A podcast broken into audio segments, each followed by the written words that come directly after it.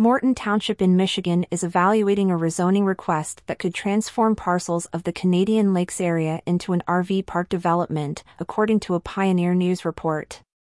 A public hearing is set for March 20th at 5:30 p.m. The decision to apply for a rezoning request emanates from the absence of distinctly identified land uses for zoning in Morton Township. Brian Czarnecki, from Freshwater Hospitality Consulting and Ballman Investment Properties, said, as quoted in a Pioneer News report.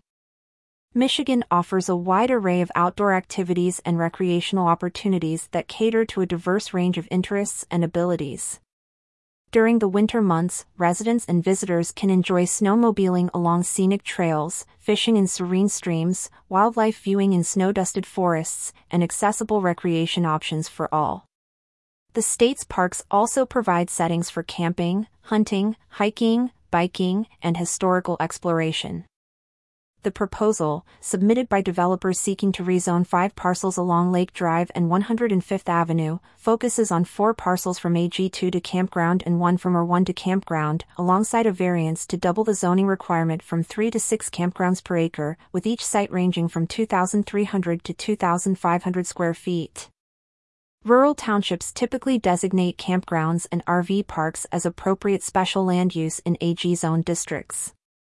We choose to submit for rezoning of the 5 parcels, as we believe this is the most applicable process for a site-specific project of this kind. We were very transparent in our application that we would seek a variance for 6 sites per acre. That is still under the national average for modern RV parks, Czarnecki said in the same report. The proposed development promises a phased opening, aiming for initial operations in the summer of 2025 and full functionality by 2026. During a public hearing, residents voiced concerns over potential traffic congestion, environmental degradation, and the disruption of the area's tranquil atmosphere. The development aims to be self-contained, offering a variety of on-site activities and amenities to minimize the need for guests to venture into the surrounding community, addressing worries about overcrowding and resource depletion.